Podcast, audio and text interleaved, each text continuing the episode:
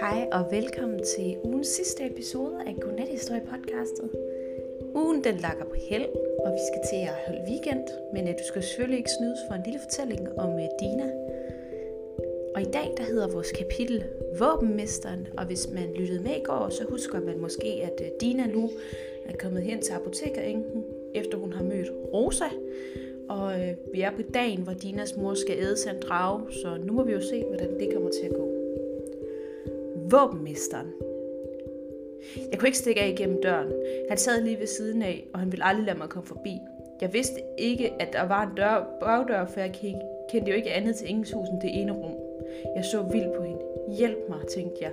Vis mig vej, skrig op, gør noget. Men hun stod der med stive arme og som over, over kors og bestemt et udtryk i ansigtet. Var det hende, der havde forrådt os? Han siger, at han kommer for at hjælpe, sagde hun. Først troede jeg ikke, jeg havde hørt rigtigt. Kommer for at hjælpe. Hjælpe hvem? Der vil ikke mig. Jeg vendte om. Han sad stille og bankede på pipen, stille og roligt. Han havde ikke rejst sig. Ikke, bare ikke, der var ikke sprukket et par vagter frem med ræb og sække. Du har mange kræfter, lille skammer, sagde han. Flere end du måske selv tror. Hvad mener du, viskede jeg. Hvad var han ude på? Jeg mener, jeg har ikke sovet i nat på grund af det, det du fik noget fruden til at sige. Noget i fruen. Han mente, det må være Drakans mor, han mente, dødningedamen. Det er kun retfærdigt, havde hun sagt der, da jeg havde spurgt hende, hvorfor hun ville myrde lille Brian. Det, er der, det var det, våbenmesteren havde hørt. Jeg har tjent Ravns hus, siden jeg var en knæk på 16, sagde han. Det er ikke let at tro, at unge Messias Nicodemus er et monster, der kunne myrde sin egen familie. Havde de ikke fundet ham med kniven i hånden og blod på hænderne, så havde ingen vel troet på det.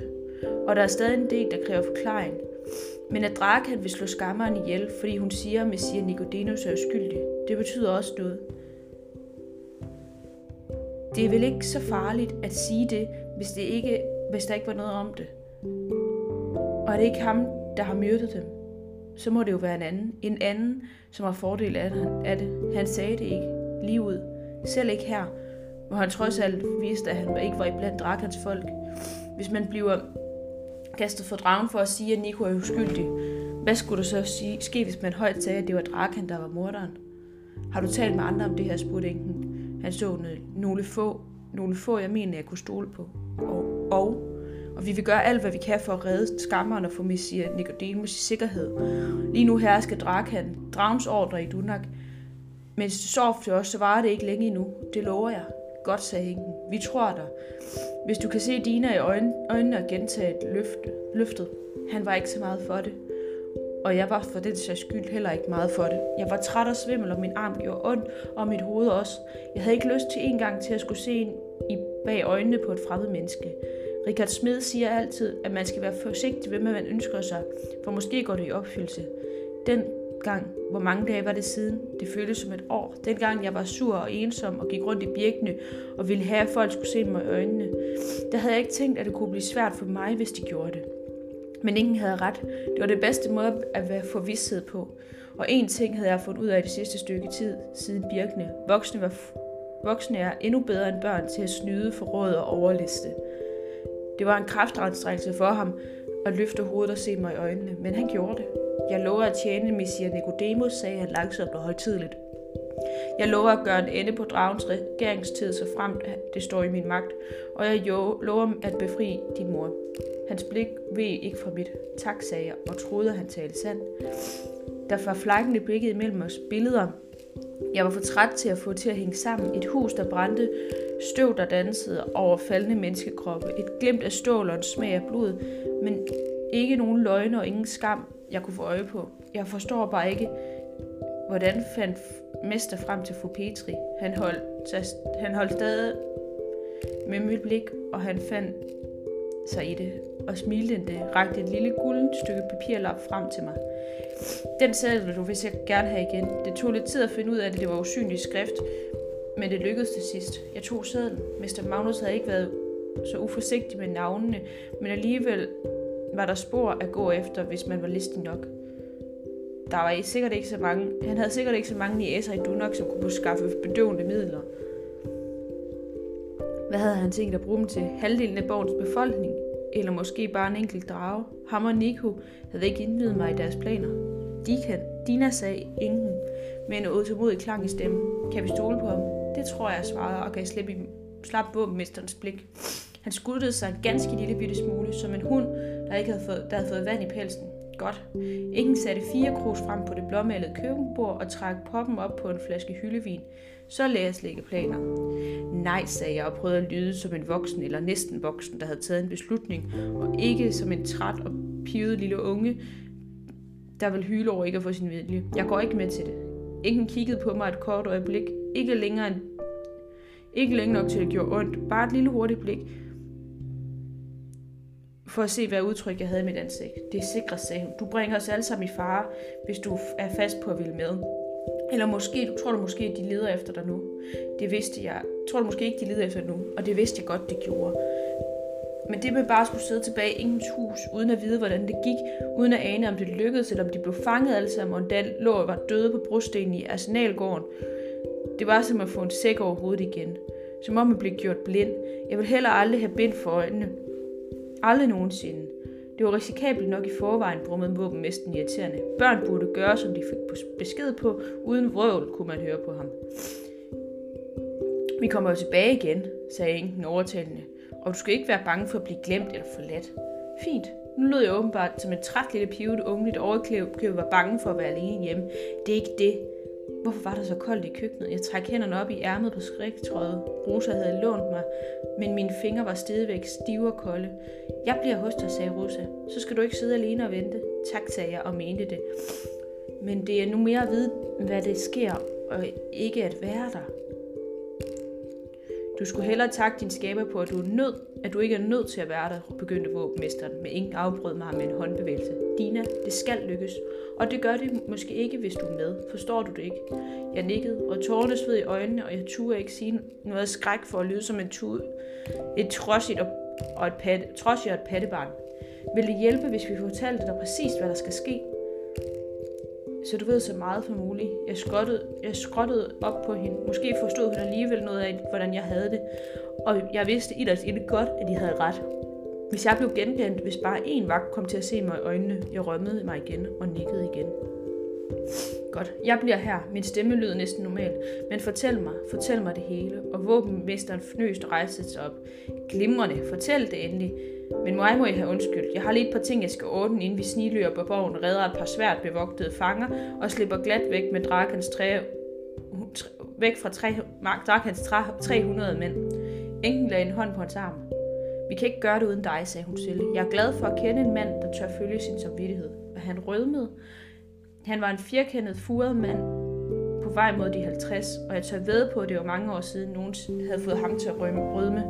Men enken kunne, og han mumlede et eller andet. Så lagde han forsigtigt og tøvende sin brede hånd på enkens så gav den en lille klem. Tak, sagde han, og øh, nu skal jeg altså gå. Da han var gået, fortalte enken mig så modigt og grundigt om alt det, der skulle ske. Så Derefter vidste jeg det hele. Jeg vidste, at en borgvagt i reglementeret uniform og med en passersædet udstedt af borgens våbenmester snart ville afløse vagten ved arsenalet, lige før han troede, han kunne holde fri. At våbenmesteren selv ville finde anledning til at inspicere murene omkring de to reservoirer, der indeholdt det meste af borgens vandforsyning.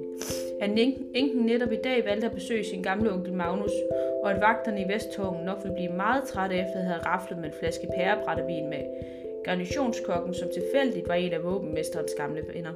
Jeg vidste, at den anden borgvagt på jeg vidste, at den anden vogvagt på vej igennem Arsenalgården ville bøje sig og undersøge en lænke, der var fæstnet til skafottet ikke langt fra dagdøren. Jeg håbede stærkt, at ingen ville så ham hælde en flaske med grøn væske ud over den. Jeg vidste nemlig, at det flasken var der noget, som alkymisten Mester Magnus kaldte aquarium regao eller kongevand, en blanding af saltsyre og salpetersyre, der kunne opløse alle metaller. Og jeg håbede lige så stærkt, at der ikke kom uventede gæster i den sekskastede arsenalhus, mens en af våbensmesterens folk kavlede rundt op mellem spærne for at anbringe en af Mester Magnus' andre opfindelser. Er der mere, du gerne vil vide? spurgte enken, og jeg rystede på hovedet. Godt, så går jeg også. Vi ved ikke lige præcis, hvornår Drakan vælger at lade din mor flyve ud af signalgården, og alt må være på plads inden da. Og jeg nikkede, og tårne var stadigvæk på vej til at springe øjenkrogen. Når ingen gik ud af den blå dør, ville jeg jo følge med hende i tankerne, og det ville være tilbage som at være tilbage i stenkælderen igen og høre hånlige stemmer udmale, hvad der ville ske med min mor, uden selv at se noget. Hvordan, kan det næsten, hvordan kunne det være, at næsten alting så værre ud i en fantasi end i virkeligheden? Jeg vil stadig ønske, ja, jeg ved det godt, sagde Ingen, men det er, det er svært at være den, der bare må vente. Men det er bedre, at I bliver her, og jeg ved ikke, hvor længe det var, før vi kommer og henter jer. I skal holde jer klar. Og hun rejste sig for at gå, og strøg mit hurtigt over min kind og tøvede så pludselig. Du er varm, sagde hun. Har du feber? Nej, jeg føler mig ikke spor varm. Jeg fryser, frøs faktisk. Måske er det bare spænding, mumlede hun til mig halvt og tog sit brune sjæl om skulderen. Luk ikke nogen ind, mens jeg er væk. Og vi ventede, og Inken havde sat brød og pølse og lidt mere hyldevin frem til os. Og ingen, Rosa hun spiste og spiste, som om det var det sidste brød i verden, men jeg kunne ikke få en bid mere ned. Jeg drak bare både hyldedrik og vand fra den, den fine indendørspumpe. Det var godt, Rosa var der, ellers tror jeg, jeg var blevet tosset. Det var næsten som om jeg kunne se arsenalgården, selvom jeg ikke var der. Hvis jeg kiggede for længe på et sted, på væggen eller på bordpladen, begyndte billederne at danse, ligesom de gjorde, når jeg havde så på mennesker med skammerøjne. Jeg så hele tiden ansigter, vrede øjne og munde, der råbte op og skreg, puffede albuer og trampende fødder og knytnæverne, der var klar til at slå. Kun når Rosa sagde et eller andet, holdt det op, og det var meget rart at kigge på Rosa, som sad der foran mig, med en krum i den ene mundvige og pølsefedt på fingrene og et spørgende udtryk i de grønne øjne. Hvordan er det at bo der, hvor du bor, altså i den der landsby? Hvad var det nu, den hed? Birkne? Ja, hvordan er det? Bor der mange mennesker? Nogen. Ikke så mange som her. Og så begyndte jeg at fortælle om Richard Smed og han, hans Ellen og Sasha fra Kron og Møllerens dumme Silja. Hun lyder ret led, sagde Rosa og fortalte til igen om genboen nede i skidespadet, hvis ældste pige åbenbart var tre gange værre end Silja. Og sådan gik tiden, og det var halvmørkt i køkkenet, før ingen havde slået skodderne fra, da hun gik. Hun vidste, hun, så vidste folk, at hun ikke var hjemme, og ingen kiggede ind ad vinduerne eller undrede sig over, hvad to piger lavede i ingen Petris køkken. Indimellem bullerede det i den store brændekomfur, men jeg frøs stadig. Gid, jeg havde en bror som din, sukkede Rose, efter jeg havde fortalt hende lidt om Darwin. En, som passede på mig, og en, som jeg kunne snakke med, i stedet for en, som hun gik i stå, men jeg vidste, hvad hun tænkte på. En kald, som kaldte for hendes unge, og slog hende og hunsede med hende og smed hende ud, når det passede ham. Arven var ikke lige fra en drøm af en bror. Snart mareridt. Darby kunne godt være irriterende, men sammenlignet med Arven var han en ren eventyrprins. Jeg forstår ikke det der med, at alting er hans sager. Er det ikke din mors hus? Rosa rystede på hovedet med, så de lyse flætninger dansede. Nej, det er min stedfars, og da han døde, arvede Arn huset og møblerne og værkstedet.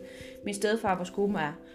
Men Arn ville ikke lave sko, og han solgte værkstedet og sagde, at han ville være købmand. Han snakkede altid om de fine handlens, handel, som han skulle gøre, og jeg tror, at han handlede mest med krofatter om, hvad det næste krus øl skulle koste. Og hun fnøs. Og det er rigtigt, det er uretfærdigt, at alting er hans, fordi vi aldrig har kunnet blive boende, hvis det ikke var for min far. Ved du godt, hvem din far er? Ja da, sagde Rosa lidt. Jeg har set ham fire gange. Gang. Min far er en fin mand. Ikke en beskidt skumær eller en fulderik. Der tror han er altid købmand, fordi han har købt to sække mel for en kovermark. Og Avn har heller ikke været nær så slemt dengang, der stadig kom lidt penge til os nu og da. Men da det holdt op, da han døde for, men det holdt op, da han døde, for konen ville ikke give noget, selvom hun ellers har nok. Hun er så skidt vigtig og fin på det, og mor har ikke engang, må ikke engang komme og vaske dig mere. Og det var en af de gode steder, et stort stenhus om i et tindskade, i Stindstrædet. Jeg fik altid et eller andet godt fra kokkepigen, når jeg kom med det rene. Hun skrottede lidt til mig, og jeg sad og pillede med den skive af sigtebrød i stumper og stykker, mens tankerne væltede rundt ind i hinanden. Var Ingenmund kommet ind til Mr. Magnus, og var Nico var Ingemund kommet ind til Mester Magnussen ikke uden at blive stoppet.